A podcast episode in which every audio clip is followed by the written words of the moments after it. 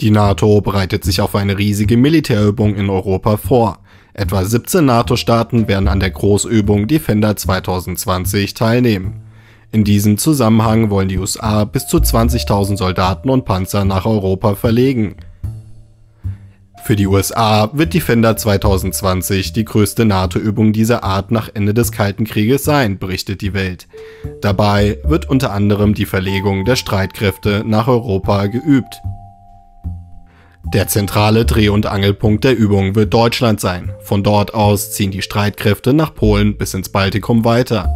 Daher wird es im Mai und April 2020 in der Bundesrepublik zu erhöhten Militäraktivitäten kommen. Dafür seien drei sogenannte Konvoi-Support-Zentren für die Marschkolonnen und den Aufbau einer Tankanlage auf dem Truppenübungsplatz Bergen in der Lüneburger Heide geplant, berichtet die Welt. Wir haben sehr, sehr gute Beziehungen mit äh, der Bundeskanzlerin und ganz ausgezeichnete Beziehungen mit Deutschland. Deutschland äh, ist wirklich sehr erfolgreich. Glückwünsche dazu. Und ich glaube, dass unser Handel zunehmen wird und viele andere Dinge auch. Aber wir werden erst mal schauen, was in den nächsten Monaten passiert. Mit der US-geführten Übung Defender 2020 soll eine schnelle Verlegbarkeit größerer Truppenteile über den Atlantik und durch Europa geübt werden, um sicherzustellen, dass die entsprechenden Verfahren im Krisenfall funktionieren.